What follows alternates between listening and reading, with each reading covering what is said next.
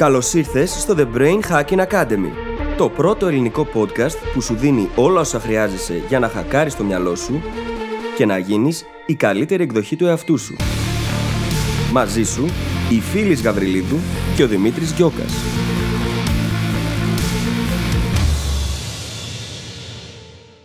Γεια σου Brain Hacker και καλώς ήρθες σε ένα ακόμα επεισόδιο του The Brain Hacking Academy. Στο επεισόδιο αυτό μιλάμε με τη φίλη για ένα θέμα που μας έχει απασχολήσει πολλές φορές και πιθανόν τα έχει απασχολήσει και εσένα. Το θέμα αυτό είναι ο ύπνος. Βλέπει, ο ύπνος είναι ένα από τα σημαντικότερα πράγματα που έχουμε στη ζωή μας και επηρεάζει ό,τι κάνουμε. Σε αυτό το επεισόδιο θα ακούσεις πράγματα που ήδη ξέρεις, θα καταρρύψουμε άλλα που έχεις ήδη ξανακούσει και θα ακούσεις και πολλά καινούργια πράγματα για το πώς πρέπει να προετοιμάζουμε το περιβάλλον μας για να κοιμηθούμε, πώς πρέπει να προετοιμάζουμε τους εαυτούς μας για να κοιμηθούμε, καθώς και το πώς ο ύπνος μας συνδυάζεται με πολλά πολλά άλλα πράγματα για να δημιουργήσει ένα πολύ ωραίο ολιστικό αποτέλεσμα. Σου εγγυόμαστε ότι θα μάθεις πάρα πολλά σε αυτό το επεισόδιο και ότι αν εφαρμόσεις έστω και λίγα από αυτά, θα δεις αμέσως βελτίωση στον ύπνο σου, στη διάθεσή σου και στα επίπεδα ενέργειάς σου. Σε αφήνω λοιπόν να πας να τα ανακαλύψεις και σου εύχομαι καλή ακρόαση. Καλησπέρα φίλης. Καλησπέρα Δημήτρη. Τι κάνεις; Είμαι πολύ χαρούμενη. Χαίρομαι πάρα πολύ. Χαίρομαι πάρα Χωρίς πολύ. λόγο, έτσι. Δεν χρειάζομαι λόγο. Αυτό θα έπρεπε να είναι η βασική μας κατάσταση, να είμαστε χαρούμενοι. Νομίζω ότι από προεπιλογή είμαστε έτσι και μετά λίγο χαλάει στην πορεία, ε. Ναι. Κάτι νομίζω. συμβαίνει. Και νομίζω ότι πολλές φορές δεν, το- δεν είναι καν ότι πρέπει να κατηγορήσουμε τους εαυτούς μας, αν και συνήθως όλα είναι στο χέρι μας, αλλά σε ένα περιβάλλον με τόσα διαφορετικά ερεθίσματα διαφορετικού τύπου. Νομίζω ότι χάνουμε τη χαρά πριν καν προλάβουμε να κάνουμε κάτι γι' αυτό. Το μόνο που μπορούμε να κάνουμε είναι να περιορίσουμε τα ερεθίσματα που δεχόμαστε, νομίζω. Έχεις δίκιο. Και βασικά όταν είμαστε παιδιά, είμαστε από προεπιλογή σε αυτή την κατάσταση και όταν είμαστε παιδιά δεν μπορούμε και πολύ να ελέγξουμε τα ερεθίσματα. Οπότε κάπου εκεί αρχίζει και χαλάει το θέμα και μπαίνουμε σε μια λούπα. Νομίζω και τη συνηθίζουμε μετά και στην Ναι. πορεία της ζωής μας. Φοβάμαι ότι ξέρεις, είναι η ερμηνεία των ερεθισμάτων που είναι το πρόβλημα. Δηλαδή, όταν είσαι παιδί και βλέπεις τις ίδιες ειδήσεις που βλέπεις και ενηλικά τις εισπράττεις διαφορετικά, δεν, δεν μένεις τόσο πολύ στα δυσάρεστα. Είναι διαφορετικός ο τρόπος που βλέπεις γενικότερα τον κόσμο. Και απλά επειδή αυτό το χάνουμε φυσιολογικά μεγαλώνοντας, πρέπει να περιορίσουμε τα ερεθίσματα για να το διατηρήσουμε. Καταλαβες. Αυτό ξαναπέστο τώρα για το βιβλίο που γράφω. Ένα κομμάτι στο οποίο αναφέρομαι είναι οι ψευδείς αναμνήσεις της ερευνήτριας και ψυχολόγου Elizabeth Loftus, έτσι. Και είναι mind-blowing το συγκεκριμένο κομμάτι. Και πώς το μυαλό μπορεί να δημιουργήσει αναμνήσεις Ναι. ανα πάσα στιγμή, οι οποίες να μην ανταποκρίνονται στην πραγματικότητα. Δεν θέλω να τρομάξω κανέναν, έτσι. Είναι, είχε, έτσι είχα είναι. διαβάσει πρόσφατα κάτι πάρα πολύ ενδιαφέρον που λέει ότι όταν ε, φέρνουμε μπροστά ε, μια ανάμνηση και την σκεφτόμαστε, πάντα νομίζαμε ότι παίρναμε ένα αντίγραφο από τη μνήμη μας και την επεξεργαζόμασταν, αλλά αποδείχθηκε πρόσφατα ότι φέρνουμε την ίδια την ανάμνηση μπροστά και την ξανααποθηκεύουμε στο τέλος. Το οποίο μας δίνει ένα μικρό παραθυράκι στο οποίο μπορούμε να αλλοιώσουμε αναμνήσεις. Και είναι πολύ ενδιαφέρον και ιδιαίτερο σημείο. Και ξέρεις τι γίνεται. Ε, κάθε φορά που θυμόμαστε κάτι, το μυαλό μας το περνάει από πάρα πολλά φίλτρα. Αυτά μπορεί να είναι οι πεπιθήσεις μας, ε, το τι συμβαίνει εκείνο τον καιρό γύρω μας, ε, είναι ο τρόπος με τον οποίο έχουμε μεγαλώσει, είναι όλα αυτά τα πράγματα τα οποία αποτελούν ένα φίλτρο. Και ενώ εμείς νομίζουμε ότι η μνήμη μας λειτουργεί κατά μία έννοια σαν μια βάση δεδομένων, στην πραγματικότητα μοιάζει περισσότερο, και το λέει και η Λόφτους αυτό, με ένα άρθρο στη Wikipedia. Όπου μπορώ να μπω εγώ, να τα αλλάξω εσύ, να τα αλλάξεις και αλλάζει. Μπορεί να αλλάξει ανά πάσα στιγμή. Οπότε δεν είναι κάτι δεδομένο. Δηλαδή, μπορεί να θυμηθείς κάτι και να αλλάξεις μία μικρή λεπτομέρεια. Και την επόμενη φορά να αλλάξεις κάτι άλλο. Μπορεί να βιώσουμε σήμερα το ίδιο ακριβώς γεγονός και οι δυο, την ίδια στιγμή θα το έχουμε ερμηνεύσει τελείως διαφορετικά και μετά από δύο χρόνια, να μας το ρωτήσει κάποιος, θα το θυμόμαστε και τελείως διαφορετικά. Δεν υπάρχει αυτό που θα θέλαμε να νομίζουμε πως υπάρχει αντικειμενική ανάμνηση κάποιου πράγματος. Δεν γίνεται. Και τώρα για να καταλάβετε, κάποτε που είχαμε πει να κάνουμε με τη φίλη μήπως ηχογραφήσεις χωρίς θέμα και που λέγαμε πώς θα βγούνε, κάπως έτσι θα μοιάζει μια συζήτηση ανάμεσα σε μένα και στη φίλη χωρίς συγκεκριμένο θέμα. Γιατί αυτό που έχουμε πει μέχρι τώρα δεν είναι το θέμα του σημερινού μας επεισοδίου. Όχι, αλλά θα μπορούσε να είναι θέμα επεισοδίου. εύκολα. εύκολα. Ποιο είναι λοιπόν το θέμα του σημερινού μας επεισοδίου, φίλη. Είναι κάτι το οποίο απασχολεί πάρα πολλούς ανθρώπους, τους δημιουργεί πολλά προβλήματα μπορεί να ενισχύσει όλη τους τη δημιουργικότητα, την παραγωγικότητα, τον τρόπο που αλληλεπιδρούν με τον κόσμο, τη διάθεσή τους την ίδια, να τους κάνει να είναι πολύ πιο υγιείς και είναι ο ύπνος. Ο ύπνος, λοιπόν. Ένα θέμα που απασχολεί, εγώ θα έλεγα όλους τους ανθρώπους και όχι απλά πολλούς. Εκτός και αν έχουμε κανέναν ε, μεταξύ μας που είναι υπεράνθρωπος και δεν κοιμάται καθόλου. λοιπόν, για σένα συγκεκριμένα το τηλέφωνο μου είναι έξω και έτσι. θέλω να μου πεις τα μυστικά σου. Θέλω. Και εγώ το θέλω αυτό το τηλέφωνο, ναι. Γιατί όμως, Δημήτρη, το κάνουμε επεισόδιο αυτό το θεματάκι; Ξέρεις τι, θα, θα ξεκινήσω με, τη, με τις δικές μου περιπέτειες με τον ύπνο. Έτσι για να δώσω μια αίσθηση, ίσως πολλοί κόσμος ταυτιστεί δηλαδή. Μια Εγώ νομίζω περίοδο... θα ταυτιστώ σίγουρα. μια πρώτη περίοδο στη ζωή μου ήταν όταν ε, έπαιζα σε πολύ, πολύ μεγάλο βαθμό, πολλά χρόνια πριν πλέον, και ακολουθούσα ένα πρόγραμμα όπου θα ήμουν μπροστά στον υπολογιστή ας πούμε 20 ώρες κάθε μέρα και μετά θα κοιμόμουν ένα δεκάωρο, δωδεκάωρο. Το άθροισμα αυτών των δύο δεν βγάζει 24 ώρες. Έτσι βγάζει 30, 32. Οπότε αυτό που γινόταν ήταν ότι κάθε μέρα κοιμόμουν τελείως διαφορετική ώρα. Α πούμε ότι το ένα βράδυ κοιμόμουν στις 12 τη νύχτα, την επόμενη μέρα θα κοιμόμουν 6 τα ξημερώματα, τη μεθεπόμενη μία το μεσημέρι και μετά το απόγευμα. Και αυτό ήταν η ώρα που έφταγε για ύπνο για βράδυ. Έτσι. Οπότε αν κοιμόμουν 5 ώρα το απόγευμα, ξύπνα και 3 ώρα τα ξημερώματα. Και αυτό ήταν ο ύπνος μου για τη μέρα. Ενώ έκανα αρκετό ύπνο, γιατί κοιμόμουν όπως ακού πολλές ώρες, η ενέργειά μου και η διάθεσή μου ήταν σε πολύ κακό βαθμό. Mm. Κυρίως γιατί αυτή η έλλειψη σταθερότητας ύπνου είναι, είναι, πηγαίνει τελείως κόντρα στη βιολογία μας, έτσι. Και θα πούμε περισσότερα mm. γι' αυτό αργότερα. Μια άλλη περίοδος είναι όταν δούλευα στη Microsoft, όπου είχα. Τότε παρακολουθούσα τον ύπνο μου με ευλάβεια σε ένα Excel αρχείο και κοιμόμουν τις καθημερινές τις καθημερινές μέσω όρο κάτω από 4,5 ώρες. Το οποίο είναι mm. σοκαριστικό τώρα wow. που το ξανασκέφτομαι. Ναι, και προσπαθούσα να αναπληρώσω ένα κομμάτι από τον ύπνο τα Σαββατοκύριακα. Τον πρώτο καιρό ένιωθα απίστευτα κουρασμένος. Mm. Έκανα journaling τότε, κράταγα σαν να λέμε ημερολόγιο και αν δεις, επειδή το, το κοίταξα κάποια στιγμή πρόσφατα, κάθε μέρα έχει κάποια σημείωση του στυλ Θέλω να κοιμάμαι καλύτερα. Πρέπει mm-hmm. να κοιμάμαι καλύτερα. Ο ύπνος είναι πρόβλημα. Mm-hmm. Περάσανε λοιπόν δύο-δυόμιση μήνες έτσι, και μετά, αν δεις πάλι το ίδιο ημερολόγιο, ο ύπνος αναφέρεται πολύ πολύ πιο σπάνια. Δεν είναι ότι άρχισα να κοιμάμαι περισσότερο είναι ότι ο οργανισμός μου, ο, ο, και ο εγκέφαλός μου, ο απίστευτος εγκέφαλός μας γενικά, προσαρμόστηκε στην καινούργια πραγματικότητα, την έκανε τη νέα του πραγματικότητα και σταμάτησα πλέον να αισθάνομαι τόσο κουρασμένος, τόσο εξαντλημένος. Αλλά αυτό που κατάλαβα, μόλις σταμάτησα να δουλεύω εκεί και ξεκουράστηκα και άρχισα να κοιμάμαι πάλι 8 ώρες τη μέρα, είναι ότι λειτουργούσα σε πολύ χαμηλότερο ποσοστό από το 100%. Mm-hmm. Λόγω αυτού του κακού ύπνου. Μα ο εγκέφαλός μας έχει βασική προτεραιότητα την δική μας επιβίωση και την προστασία μας, έτσι. Όταν εκτίθεται σε μια συνθήκη η οποία του δημιουργεί πάρα πολύ στρες και βλέπει όμως ότι αυτή είναι η συνθήκη τώρα πια, αναγκάζεται να προσαρμοστεί για να μας προστατεύσει. Και αυτό το πράγμα μου έχει συμβεί και εμένα τότε, εκείνες τις εποχές που είχα ε, δουλειά με σταθερό ωράριο και δεν αφιέρωνα τον απαιτούμενο χρόνο στον ύπνο μου. Κοιμόμουν κι εγώ ελάχιστες ώρες σε σχέση με αυτό που χρειάζομαι πραγματικά. Μπορεί άλλοτε να ήταν αυτό τρεις, μπορεί να ήταν πέντε, να ήταν τεσσεράμιση, αλλά σίγουρα δεν ήταν το, το βέλτιστο. Αυτό που πραγματικά χρειαζόταν ο οργανισμός μου.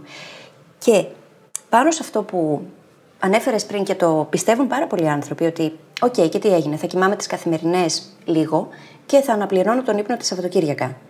Όσοι από εμάς το έχουμε κάνει αυτό, σίγουρα έχουν παρατηρήσει πως στην πραγματικότητα, όταν κοιμάσαι μετά από ένα μαραθώνιο έλλειψης ύπνου μέσα στην εβδομάδα, 12 ώρες ή 15 ώρες ή 10 ώρες έστω το Σαββατοκύριακο, νιώθεις πολύ πιο κουρασμένος.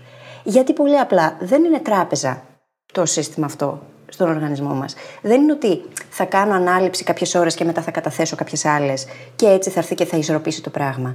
Ήπνο χαμένος είναι ύπνος χαμένος. Και δυστυχώς αυτό μας δημιουργεί πολλά προβλήματα, έτσι. Η αλήθεια με βάση αυτά που έχω διαβάσει είναι κάπου στη μέση.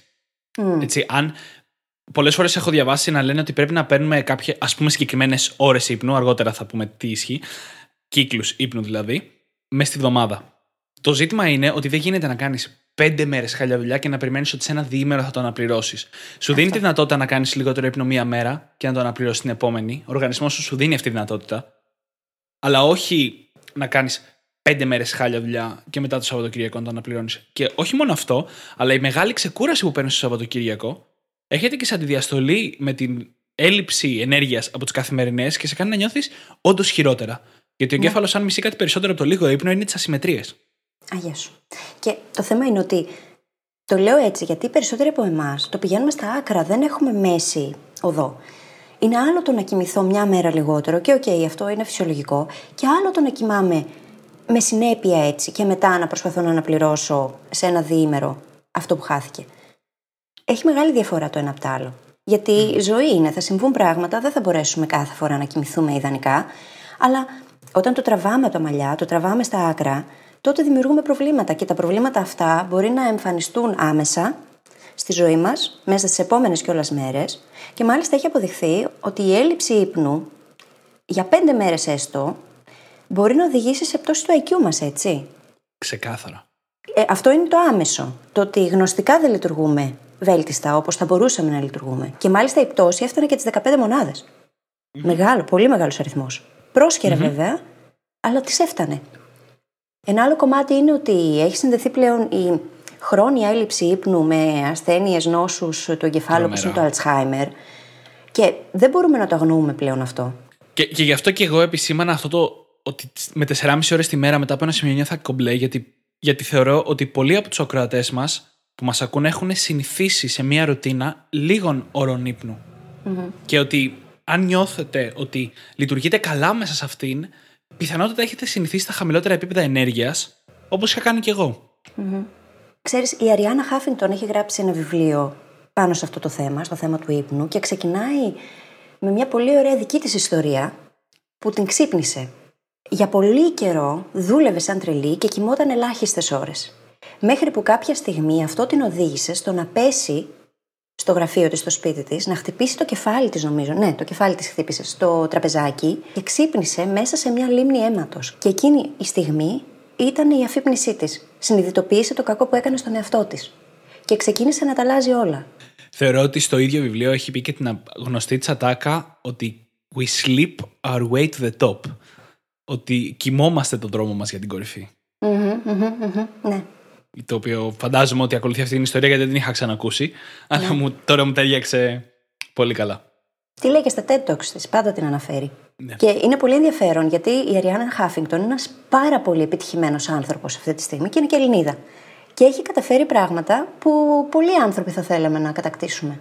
Και μπήκε σε αυτή τη διαδικασία και συνειδητοποίησε το κακό που έκανε στον εαυτό της. Και μετά από αυτό οδηγήθηκε στο να γράψει βιβλίο και να αρχίσει να μιλάει για αυτό το θέμα για να βοηθήσει και τους άλλους. Και πραγματικά ο ύπνος δεν αφορά μόνο αυτά που είπαμε μόλις, δηλαδή IQ ή τα θα- βασικά θέματα υγείας, τα οποία είναι σίγουρα, έτσι. Αφορά επίσης τα πάντα βασικά. όλη, η τομή της ζω- όλη η τομή της ζωή μας, η ενέργειά μας, η διάθεσή μας, οι επιδόσεις μας γνωστικά, σωματικά, ψυχολογικά, η ικανότητά μας να σταθούμε στους ανθρώπους μας, η ικανότητά μας να είμαστε εμείς δυνατοί απέναντι στις καταστάσεις, όλα αυτά επηρεάζονται από τον ύπνο. Μάλιστα, βιολογικά, ακόμα και σήμερα η επιστήμη δεν ξέρει ακριβώς τι είναι ο ύπνος, αλλά έχει αποδειχθεί ότι κατά τη διάρκεια της ημέρας ο εγκέφαλός μας παράγει κάποιες τοξίνες, οι οποίες δυσχεραίνουν τη λειτουργία του κατά τη διάρκεια της ημέρας. Και ο ύπνος, μια από τις σημαντικότερες λειτουργίες του είναι να καθαρίζει αυτές τις τοξίνες.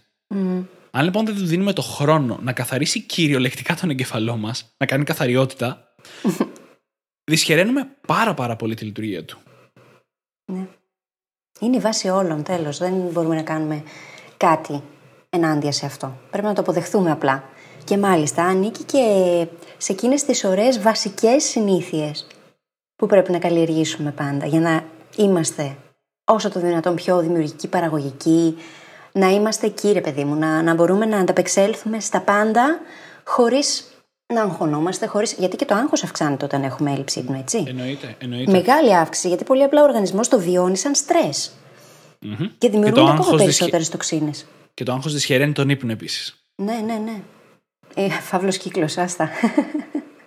Αυτή είναι η έννοια, νομίζω, των keystone συνηθιών που είχαμε αναφέρει σε προηγούμενο επεισόδιο, που είναι ότι υπάρχουν κάποιες συνήθειες, οι οποίες αφορούν όλους τους ανθρώπους, που μας βοηθούν να πετύχουμε οτιδήποτε άλλη συνήθεια θέλουμε να φέρουμε στη ζωή μας ή να αφαιρέσουμε. Δηλαδή, αν κοιμάσαι καλά, μετά είναι πιο εύκολο να ξεκινήσεις τη γυμναστική ή να κόψεις το κάπνισμα. Είναι, είναι συνήθειες οι οποίες οδηγούν όλη την υπόλοιπη ζωή μας. ναι. Και επειδή θεωρείται σαν κάτι τόσο δεδομένο, γιατί θα το κάνεις, δεν έχεις επιλογή, ξεχνάμε πόσο σημαντικό είναι πολλές φορές. Και όταν μιλάμε για συνήθειες, το να χτίσουμε μια ρουτίνα πριν κοιμηθούμε το βράδυ και αφού ξυπνήσουμε το πρωί, να υπάρχουν κάποια συγκεκριμένα πράγματα που κάνουμε, παίζει επίσης πολύ σημαντικό ρόλο. Γιατί πολύ απλά έχουμε πει ότι και το περιβάλλον μας μας προγραμματίζει. Προγραμματιζόμαστε γενικά από αυτά που κάνουμε. Αν εγώ έχω επιλέξει λοιπόν τις σωστές κινήσεις που θα κάνω πριν κοιμηθώ, και αυτό δεν σημαίνει απαραίτητα να χτίσω καμιά ρουτίνα που να κρατάει μία ολόκληρη ώρα, αλλά μία ρουτίνα, παραδείγματος χάρη, που την έχουμε όλοι οι άνθρωποι, ή οι περισσότεροι τέλος πάντων, είναι το να βλένουμε τα δόντια μας πριν κοιμηθούμε. Είναι τόσο trivial, τόσο συνηθισμένο και χαζό ίσως ακούγεται, αλλά αυτά τα πράγματα που κάνουμε πριν κοιμηθούμε, ειδικά άμα τα κάνουμε συνειδητά και τα έχουμε επιλέξει και τα έχουμε χτίσει, σηματοδοτούν στον εγκέφαλο ότι τώρα πάμε για υπνο Και κάνουν πιο εύκολη τη μετάβαση από την ε, φάση της εγρήγορσης στην κατάσταση του ύπνου. Ένα από τα ενδιαφέροντα πράγματα που έμαθα πρόσφατα είναι ότι τα, τα πιο κρύα ντουζ, δεν σου λέω τώρα τα παγωμένα, επόμενο επεισόδιο, τα πιο κρύα ντουζ δεν είναι μόνο για να σε ξυπνήσουν το πρωί καλά, αλλά είναι και για να σε βοηθήσουν να πας για ύπνο το βράδυ.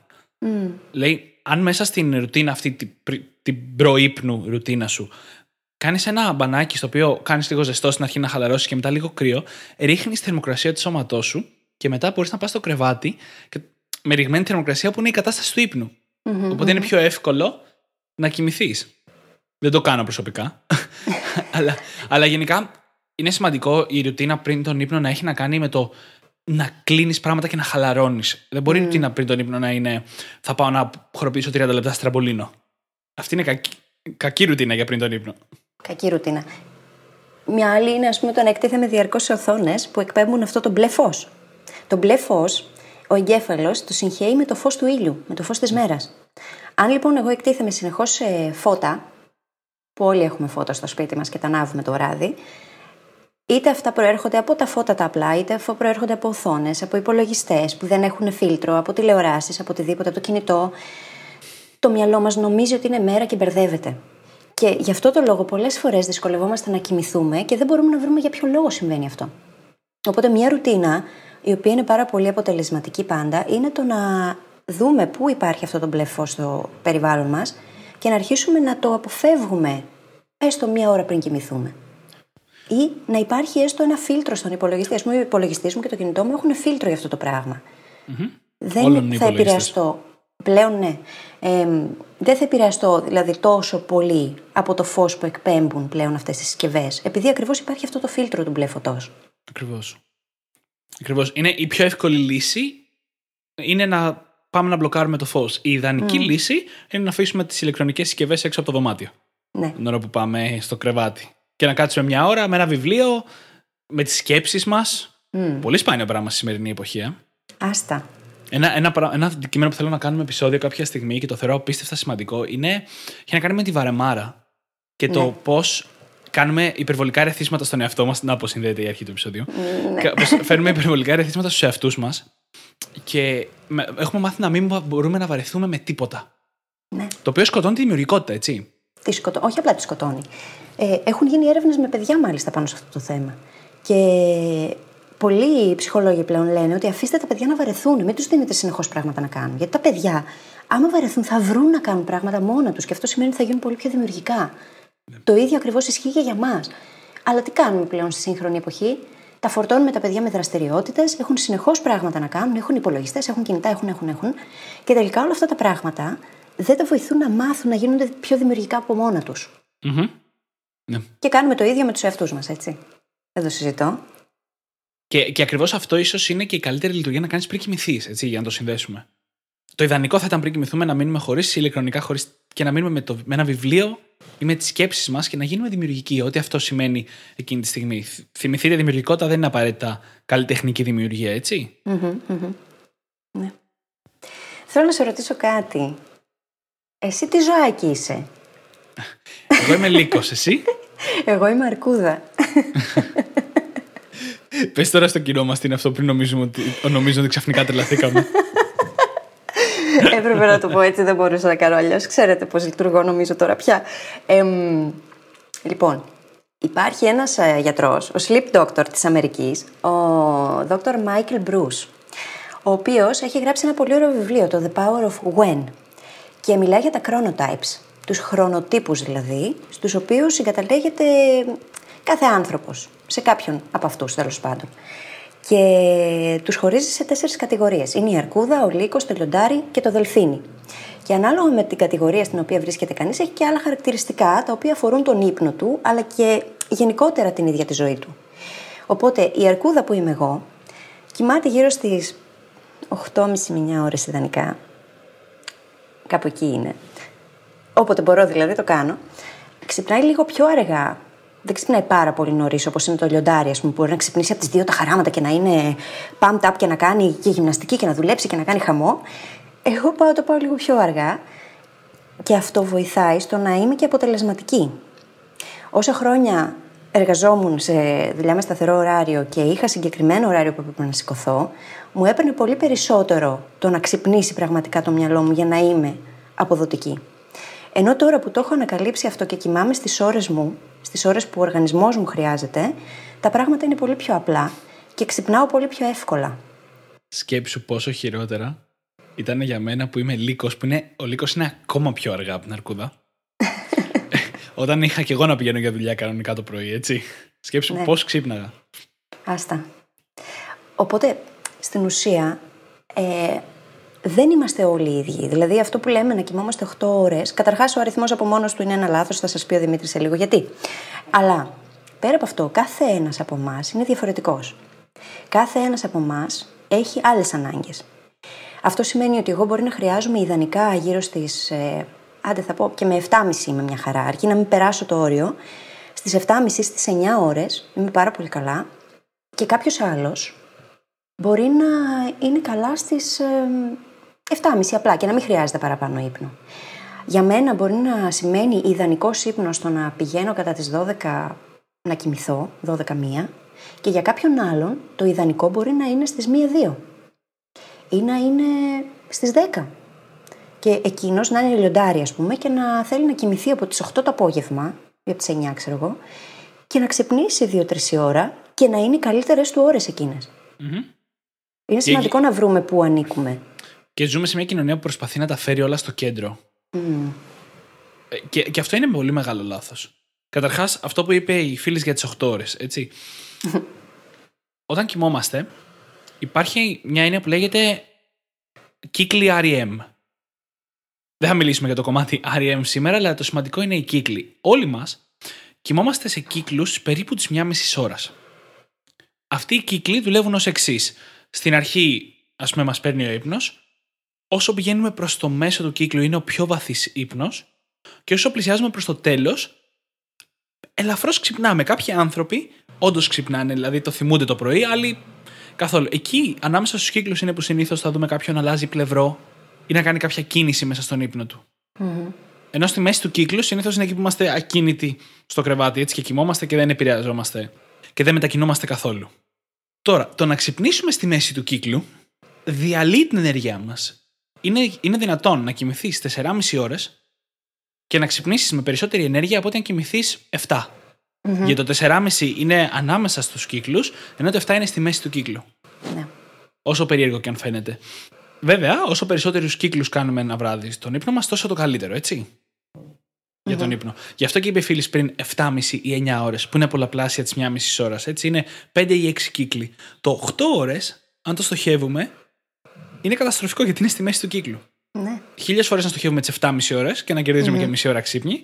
Mm-hmm. Και, θα, και θα ξυπνήσουμε έτσι πολύ πιο ξεκουραστοί και σε καλύτερη διάθεση κιόλας. Ναι. Προσωπική εμπειρία. Και όλο αυτό με τους κύκλους έχει να κάνει με το ότι αν ξυπνήσουμε στα μέσα ενός κύκλου, διακόπτουμε την καθαριότητα που κάνει ο εγκέφαλος. Γιατί χρειάζεται έναν ολοκληρωμένο κύκλο για να δουλέψει, να ονειρευτούμε στο ενδιάμεσο, να πέσει σε πολύ βαθύ ύπνο, να γίνουν όλες αυτές οι διαδικασίες που απαιτούνται για να γίνει σωστά αυτή η καθαριότητα. Αν την ώρα που εργάζεται ο εγκέφαλος, το εργοστάσιο παραγωγής ενέργειάς μας μέσα σε πολλά άλλα, εμείς διακόψουμε τις διαδικασίες απότομα, είναι σαν να βγάζουμε μια πολύ αποτελεσματική μηχανή από την πρίζα, ξαφνικά. Και μπορεί να καεί και το σύστημα έτσι. Τι αναλογίες φέρνω; Ώρες, ναι, ώρες λίγο, λίγο υπερβολή η αλήθεια είναι. Δεν θα κάνει το σύστημά σας μια μέρα στην άλλη.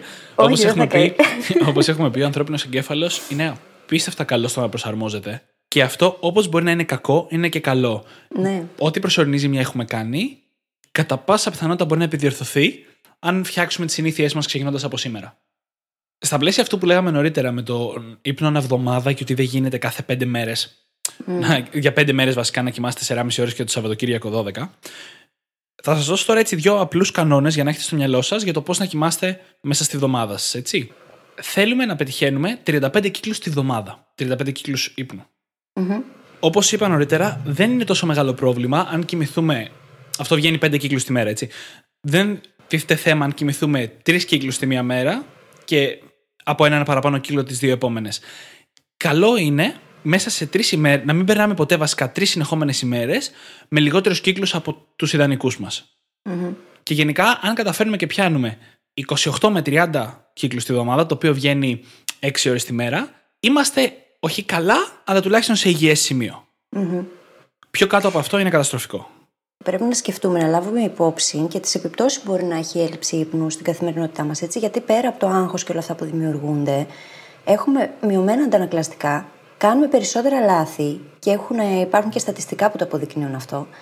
Και στην πορεία, κάνοντας περισσότερα λάθη, έχοντας και μειωμένα αντανακλαστικά, δεν μπορούμε να συγκεντρωθούμε τόσο εύκολα. Δεν μπορεί το μυαλό μας να κάνει multitasking ούτως ή άλλως. Του παίρνει περισσότερος χρόνος να αλλάξει από τη μια δραστηριότητα στην άλλη και πρακτικά χάνουμε πάρα πολύ χρόνο. Ενώ πολλοί λένε ότι θα κοιμηθώ λιγότερο και έτσι θα κερδίσω χρόνο, κάνει ακριβώς το αντίθετο και αυτό είναι το οξύμορο. Εγώ έκανα ακριβώς αυτό. Όταν ξεκίνησα να προσπαθώ να χακάρω τον ύπνο μου, που είναι από τα πρώτα πράγματα που άρχισα να δοκιμάζω, πάνω από τέσσερα χρόνια πριν, το έκανα για αυτό, με αυτό ακριβώς το σκοπό. Θέλω περισσότερες ώρες μέσα στη μέρα για να κάνω περισσότερα πράγματα. Και καταλήγεις με χαμηλότερη ενέργεια και σίγουρα πολύ χαμηλότερη παραγωγικότητα να, να χάνεις πολύ περισσότερο χρόνο. Είχα ακούσει σε ένα άλλο podcast που δυστυχώς τώρα δεν θυμάμαι ούτε το podcast ούτε τον καλεσμένο, που ρωτάει ο οικοδεσπότης τον καλεσμένο πώς καταφέρνεις τόσα πολλά πράγματα. Και το απαντάει ο καλεσμένος ότι αν κοιμόντουσαν όλοι 10 ώρες τη μέρα όπως κοιμάμαι εγώ, τότε όλοι θα τα καταφέρνανε. Το έχω ακούσει και εγώ αυτό και δεν θυμάμαι ποιος ήταν πάλι. Ναι. δεν θυμάμαι. Δυστυχώς. Συγγνώμη, παιδιά. Δεν πειράζει. Αλλά θα σε ρωτήσω κάτι τώρα. Κάνοντας το δικηγόρο του διαβόλου. Με εκείνους που κοιμούνται τα μεσημέρια, τι γίνεται; Ωραία πάσα. Ούτε να την είχαμε προετοιμάσει από πριν. Όχι, τι λες τώρα. λοιπόν, η πάσα που μου έδωσε τώρα η φίλης είναι για τον πολυφασικό ύπνο. Δηλαδή το να κοιμόμαστε σε περισσότερα από ένα κομμάτια κάθε μέρα. Ο μονοφασικός ύπνος είναι αυτό που κάνουμε οι περισσότεροι που κοιμόμαστε μόνο τη νύχτα. Ο διφασικός ύπνος είναι όταν κοιμόμαστε το μεσημέρι. Έτσι. Είναι μια πάρα πολύ καλή στρατηγική που εξελικτικά, αν το δούμε, οι άνθρωποι έχουμε εξελιχθεί να την κάνουμε, να την έχουμε στη ζωή μας, αυτό το, τον ύπνο το μεσημέρι. Ένα μεγάλο λάθος όμως που κάνουμε, όσοι, ή που κάνετε όσοι κοιμάστε το μεσημέρι, γιατί ποτέ Τώρα δεν πια εμείς δεν το κάνουμε. Ναι. Εγώ τουλάχιστον όποτε τύχει να κοιμάμαι, επιλέγω, ξέρεις τι επιλέγω, δεν θα το πω ακόμα όμως. Συγγνώμη. ναι, ναι, αλλά, αλλά πώ το λένε, εγώ δεν κοιμόμουν ποτέ το μεσημέρι, ούτε καν σαν μωρό. Η μητέρα μου το έχει και το λέει. λοιπόν, όσοι λοιπόν κοιμούνται το μεσημέρι, πολύ συχνά πέφτουν για ύπνο χωρίς κάποιο ρολόι. Δηλαδή θα κοιμηθούν μία ώρα, μία μισή ώρα, δύο ώρες. Το οποίο είναι πάρα πολύ μεγάλο λάθος. Γιατί και ο ύπνος το μεσημέρι, όπως και ο ύπνος το βράδυ, αποτελείται από κύκλους. Οπότε, ή πρέπει να κοιμηθούμε κάτω από μισή ώρα και να κάνουμε αυτό που λέγεται power nap που θέλει να πει η φίλη αμέσως μετά. Ναι, αυτό είναι. Ή πρέπει να κοιμηθούμε σε πολλαπλάσια της μία μισής ώρας. Δηλαδή, αν πέφτεις κάτω για ύπνο μεσημεριανό για δύο ώρες, βάλε ξυπνητήρι στη μία μισή και τελειώς θα ξυπνήσεις πολύ πιο βαρύς και κουρασμένος από ό,τι θα ήθελες. Mm. Και πολλές φορές πάνε και τα απογεύματα χαμένα από αυτό, έτσι. Ναι, ναι, μα κοίτα, παλιότερα πριν μάθω όλα αυτά που ξέρω τώρα, όσες φορές το έκανα, έλεγα πάντα ότι εγώ δεν μπορώ να κοιμάμαι τα μεσημέρι γιατί μετά είμαι κομμάτια. Και όταν έμαθα αυτά που ξέρουμε τώρα, κατάλαβα για ποιο λόγο ήμουν κομμάτια μετά τον ύπνο το μεσημέρι. Υπάρχουν για εμά που δεν έχουμε ας πούμε, τόσο πολύ χρόνο να πάμε να κοιμηθούμε για μία μισή, για τρεις ώρες το μεσημέρι. Συνήθως δεν μπορούν οι περισσότεροι άνθρωποι να το κάνουν αυτό. Υπάρχουν τα λεγόμενα power naps. Είπε ο Δημήτρης πριν πως η καλύτερη επιλογή είναι είτε να κοιμηθούμε λιγότερο από 30 λεπτά ή να κοιμηθούμε για μία μισή ώρα. Αυτό σημαίνει γιατί. Έχει αποδειχθεί ερευνητικά ότι αν κάνουμε power naps, που σημαίνει 20 λεπτά μόνο, στα οποία θα ξαπλώσουμε και ίσως ακόμα και να μην προλάβουμε καν να αποκοιμηθούμε. Αυτά τα power naps μπορούν να μας δώσουν ενέργεια έως και για 6 ώρες μετά. Και είναι κάτι σαν να χακάρεις τον ίδιο τον ύπνο του μεσημεριού. Γιατί οι περισσότεροι πηγαίνουν και πίνουν καφέ. Τεράστιο λάθος. Τεράστιο. Τεράστιο λάθος. Αντί λοιπόν να επιλέγετε να πιείτε καφέ το απόγευμα, που νιώθετε ότι έχει πέσει η ενέργειά σας, καλύτερα εκείνη την ώρα να πάτε με τα νερά του κυρκαδικού σας ρυθμού, του ρυθμού δηλαδή της βιολογίας σας, του τρόπου με τον οποίο το, το σώμα σας ξυπνάει και κοιμάται, και να ξαπλώσετε για 20 λεπτά και να κλείσετε τα μάτια. Δεν χρειάζεται να σας πάρει ο ύπνος. Και να το κάνετε με χρονόμετρο για την περίπτωση που μπορεί να σας πάρει ο ύπνος. Γιατί αυτό θα σας δώσει πολύ περισσότερη ενέργεια από το να πάτε να πιείτε καφέ, που θα ανεβάσει απότομα την ενέργειά σας και μετά θα κρασάρει κιόλας. Μετά από λίγη ώρα. Και δεν είναι μόνο καφές, είναι όλα εκείνα τα τονωτικά ροφήματα τα οποία επιλέγουμε να πιούμε, γιατί νομίζουμε ότι αυτό το πράγμα έξω από εμάς θα μας βοηθήσει να αποκτήσουμε περισσότερη ενέργεια. Τη στιγμή που έχουμε την καλύτερη λύση στο τσεπάκι. Και δεν χρειαζόμαστε και τίποτα γι' αυτό, έτσι. 20 λεπτάκια μόνο να κλείσεις τα μάτια. Δεν χρειάζεται τίποτα άλλο. Θα πάρεις τόσο πολύ ενέργεια και μπορείτε να το δοκιμάσετε και σήμερα κιόλας που μας ακούτε. Δοκιμάστε το. Κάντε το να δείτε. Θα δείτε διαφορά. Mm. Το, τα power naps είναι απίστευτα πετυχημένη τεχνική και εγώ τα κάνω ως εξής. Πάντα όταν ξαπλώνω στο κρεβάτι να κάνω ένα power nap, βάζω ξυπνητήρι για 25 λεπτά μετά. Mm.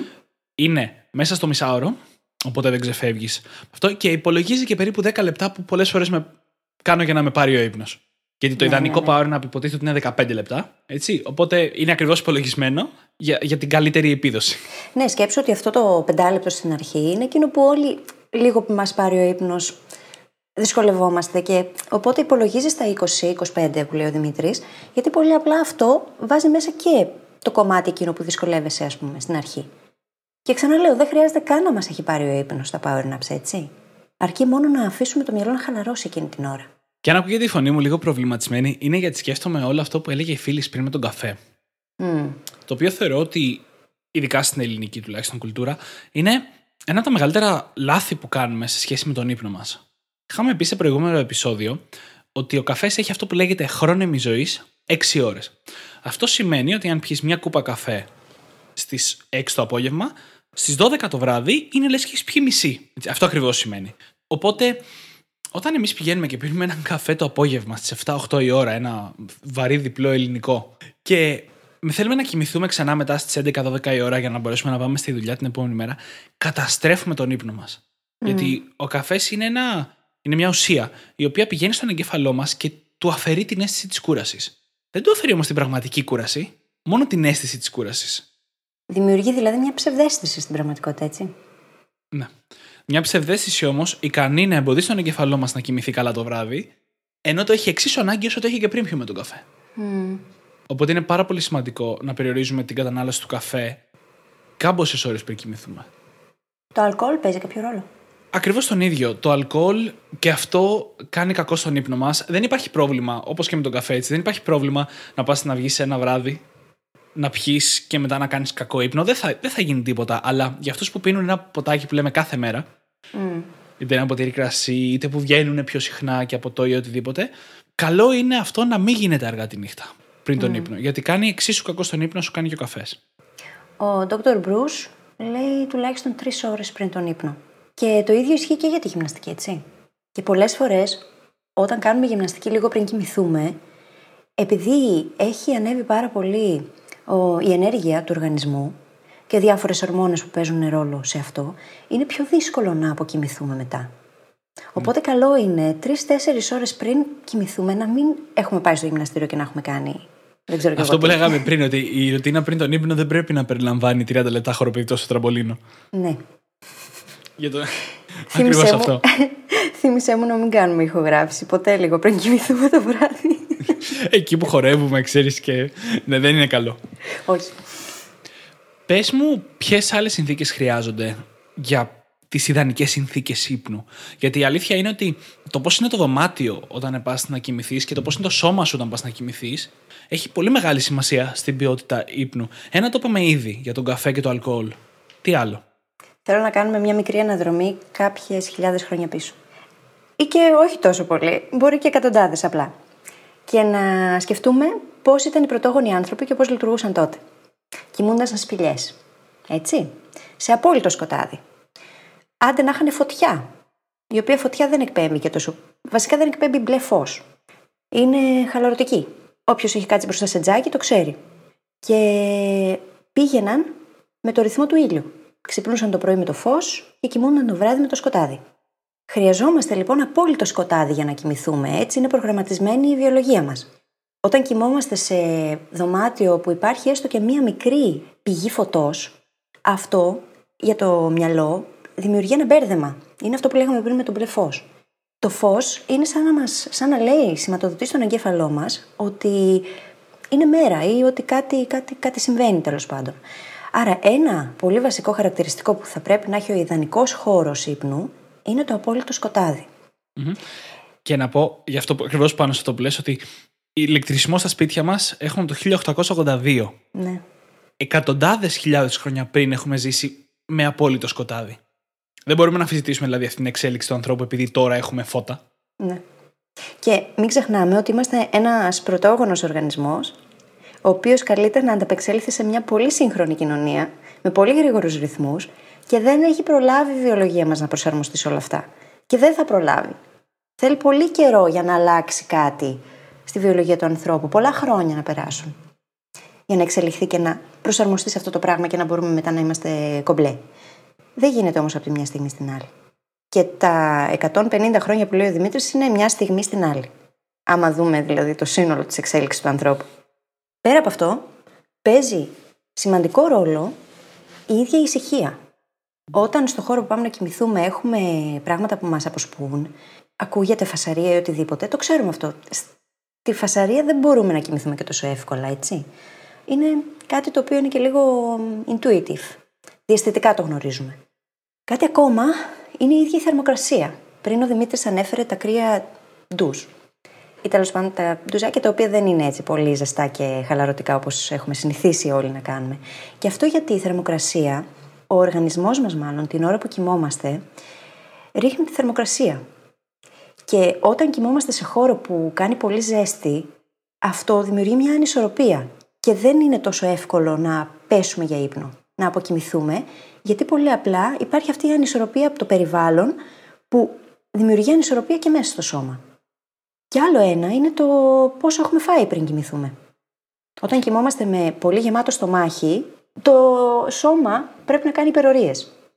Νομίζω όλοι το έχουμε πάθει. να πάμε σε μια ταβέρνα, να φάμε τους κασμού και μετά να κάνουμε χάλια ύπνο το βράδυ. Να ξυπνάμε ναι. υδρωμένοι. όλο αυτό είναι ο οργανισμός μας να προσπαθεί να χαλαρώσει και ταυτόχρονα να πρέπει να δουλέψει σε φούλε εγρήγορση για να χωνέψουμε. Ναι.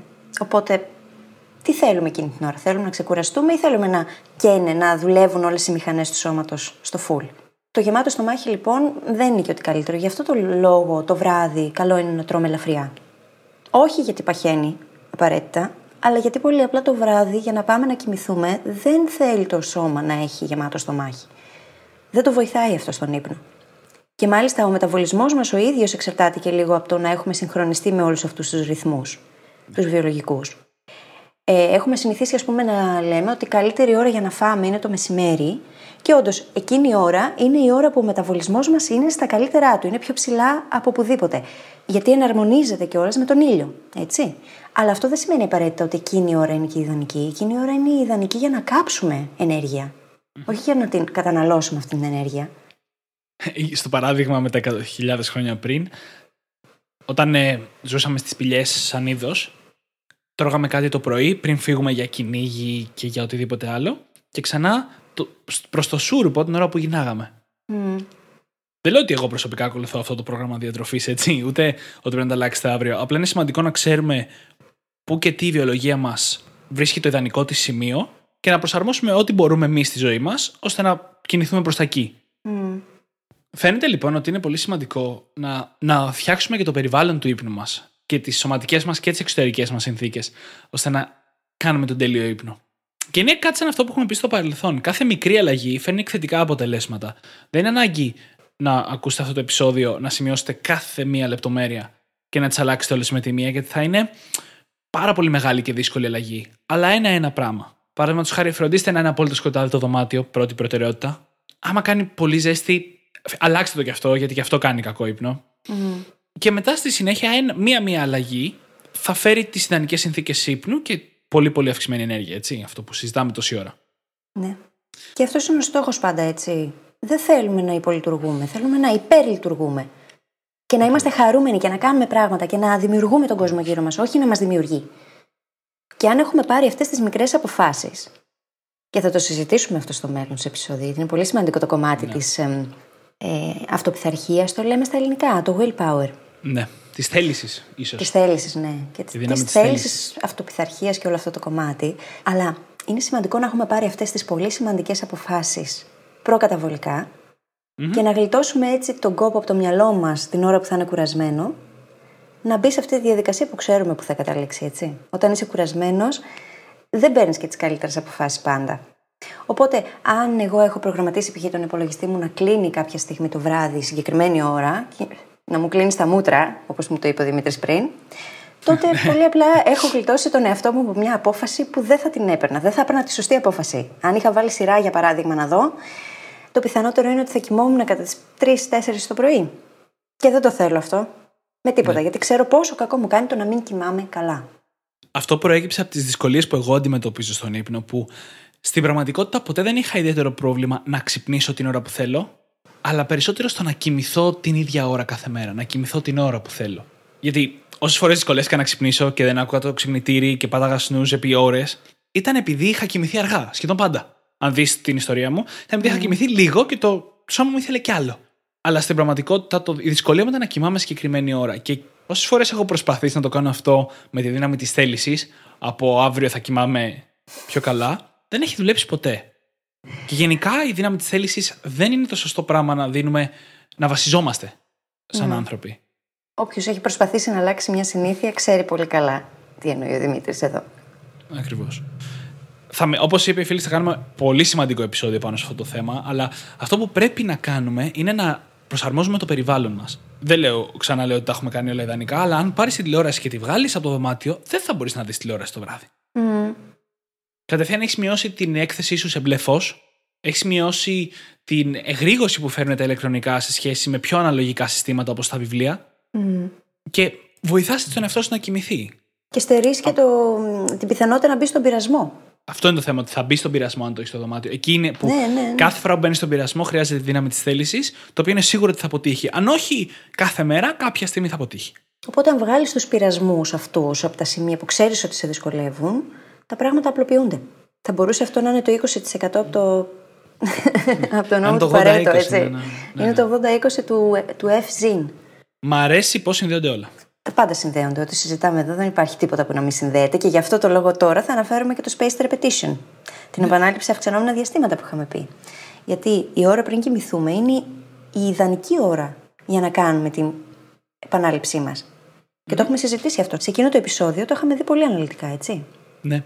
Πες, μου, πες μας λίγο, γιατί είναι σημαντικό να κάνουμε αυτή την επανάληψή μας πριν κοιμηθούμε; Γιατί, όπως έχουμε ξαναπεί, το μυαλό μας, λίγο πριν κοιμηθούμε, χαμηλώνει τους ρυθμούς. Οι συχνότητες πέφτουν και μπαίνουμε σε α. Σε α έχει αποδειχθεί πως το μυαλό απορροφά έως και κατά 300% πιο εύκολα και γρήγορα και αποτελεσματικά τη γνώση, την πληροφορία. Αν λοιπόν επιλέξουμε εκείνη τη φάση, η οποία είναι και η φυσική φάση του εγκεφάλου, τότε τα πράγματα απλοποιούνται. Η επανάληψη λοιπόν που κάνουμε, γι' αυτό το λόγο είναι αποτελεσματική όταν την κάνουμε εκείνη την ώρα και μας το λένε στο σχολείο, αλλά δεν ξέρουμε γιατί. Όταν ξέρεις το γιατί όμως, είναι πιο πιθανό να κάνεις κάτι. Και γι' αυτό μου αρέσει πάντα να τα εξηγώ. Ο λόγος λοιπόν για τον οποίο εκείνη είναι η ιδανική επανάληψη είναι ακριβώς γιατί είμαστε σε Α και ο εγκέφαλός mm. μας μπορεί να απορροφήσει βέλτιστα. Και το ίδιο συμβαίνει και λίγο αφού έχουμε ξυπνήσει το πρωί, έτσι. Ναι. Είμαστε ακόμα σε εκείνο το στάδιο. Οπότε και εκείνη η ώρα είναι κατάλληλη για να κάνουμε επανάληψη. Αλλά όχι μόνο για την επανάληψη. Δεν είναι μόνο για την επανάληψη σημαντικές εκείνες οι φάσεις. Είναι και για άλλους λόγους.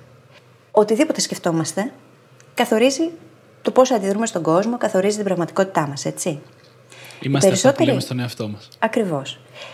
Επειδή λοιπόν εκείνη η φάση λίγο πριν κοιμηθούμε είναι η άμεση σύνδεση του συνειδητού με το υποσυνείδητο, εκείνα που σκεφτόμαστε εκείνη την ώρα είναι πολύ πιο ουσιώδη και παίζουν πολύ πιο σημαντικό ρόλο από όσο πιστεύουμε. Οι περισσότεροι άνθρωποι την ώρα πριν κοιμηθούν αρχίζουν και σκέφτονται όλα τους τα προβλήματα. Αρχίζουν και σκέφτονται τι συνέβη μέσα στη μέρα το οποίο τους στεναχώρησε. Αυτό όμως, όπως καταλάβαμε όλοι, πηγαίνει και τοποθετείται κατευθείαν στο υποσυνείδητο. Και προγραμματίζει μετά με πολύ απλό τρόπο, γιατί έτσι λειτουργεί το μυαλό, το πώς λειτουργούμε. Οπότε, αν εγώ το βράδυ σκέφτομαι πάρα πολύ αρνητικά και άσχημα πράγματα, είναι πολύ πιθανό το πρωί που θα ξυπνήσω να συνεχίσω να αισθάνομαι έτσι. Να συνεχίσω να σκέφτομαι έτσι. Γιατί δεν έχω σπάσει τον κύκλο. Αν εστιάζω μόνο στα προβλήματά μου, τότε θα βλέπω περισσότερα προβλήματα στη ζωή μου. Και πέρα από αυτό όμως, πέρα από αυτό το κομμάτι του που εστιάζουμε πριν κοιμηθούμε, εγώ θα ήθελα να δούμε τι μπορούμε να κάνουμε γι' αυτό για να αλλάξουμε τα πράγματα. Γιατί έχουμε πει και σε προηγούμενο επεισόδιο για τις ερωτήσεις που κάνουμε εκείνη την ώρα, έτσι, και για τη ναι. δημιουργικότητά μας. Ναι, είναι, είναι η στιγμή πριν τον ύπνο είναι μια ιδανική στιγμή για να πούμε πράγματα στον εαυτό μας με βάση όλα αυτά που λέει η φίλη τώρα.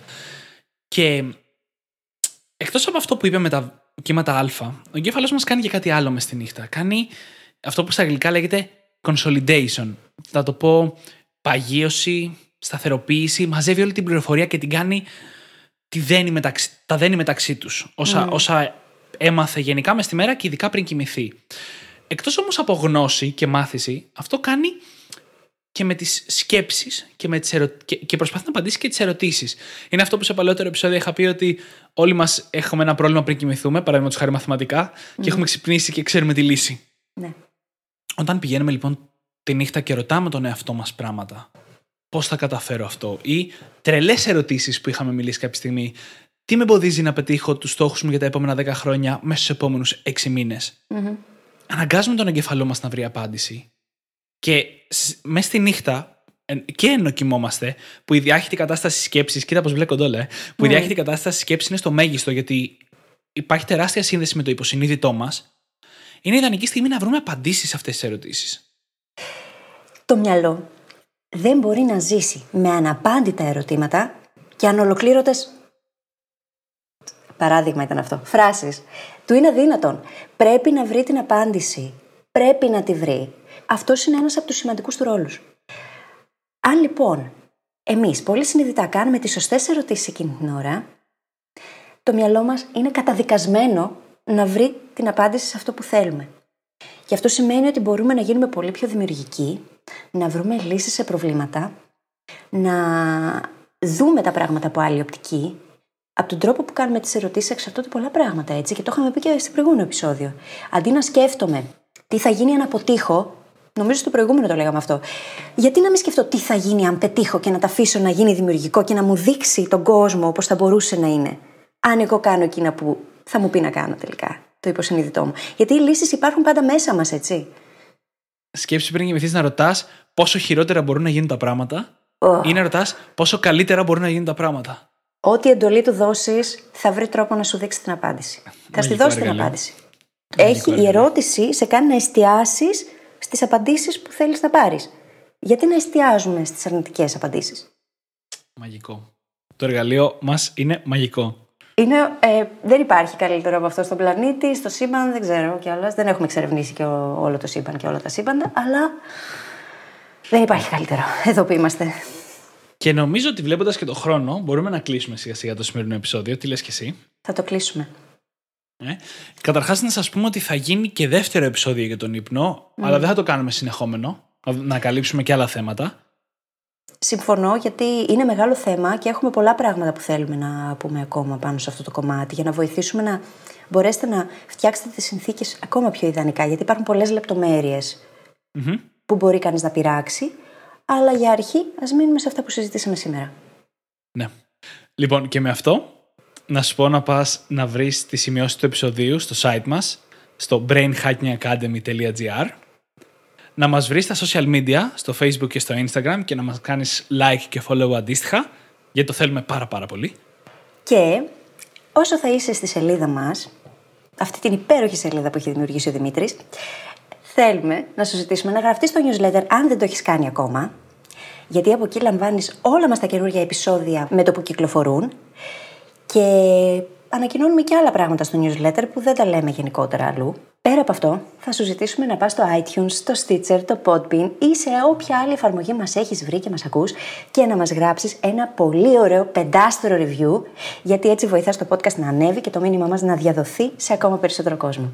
Τα οποία Εννοείται και θα αρχίσουμε να διαβάζουμε στον αερα Σήμερα δεν διαβάσαμε, αλλά την επόμενη φορά θα διαβάσουμε, έτσι δεν είναι; Οπωσδήποτε. Τέλεια. Πολύ ωραίο επεισόδιο και πάλι σήμερα. Ήταν Μην όντως. μου άρεσε. Ναι. Καλή συνέχεια από εμά. Καλή συνέχεια και όνειρα γλυκά. καλό, καλό. Γεια σας.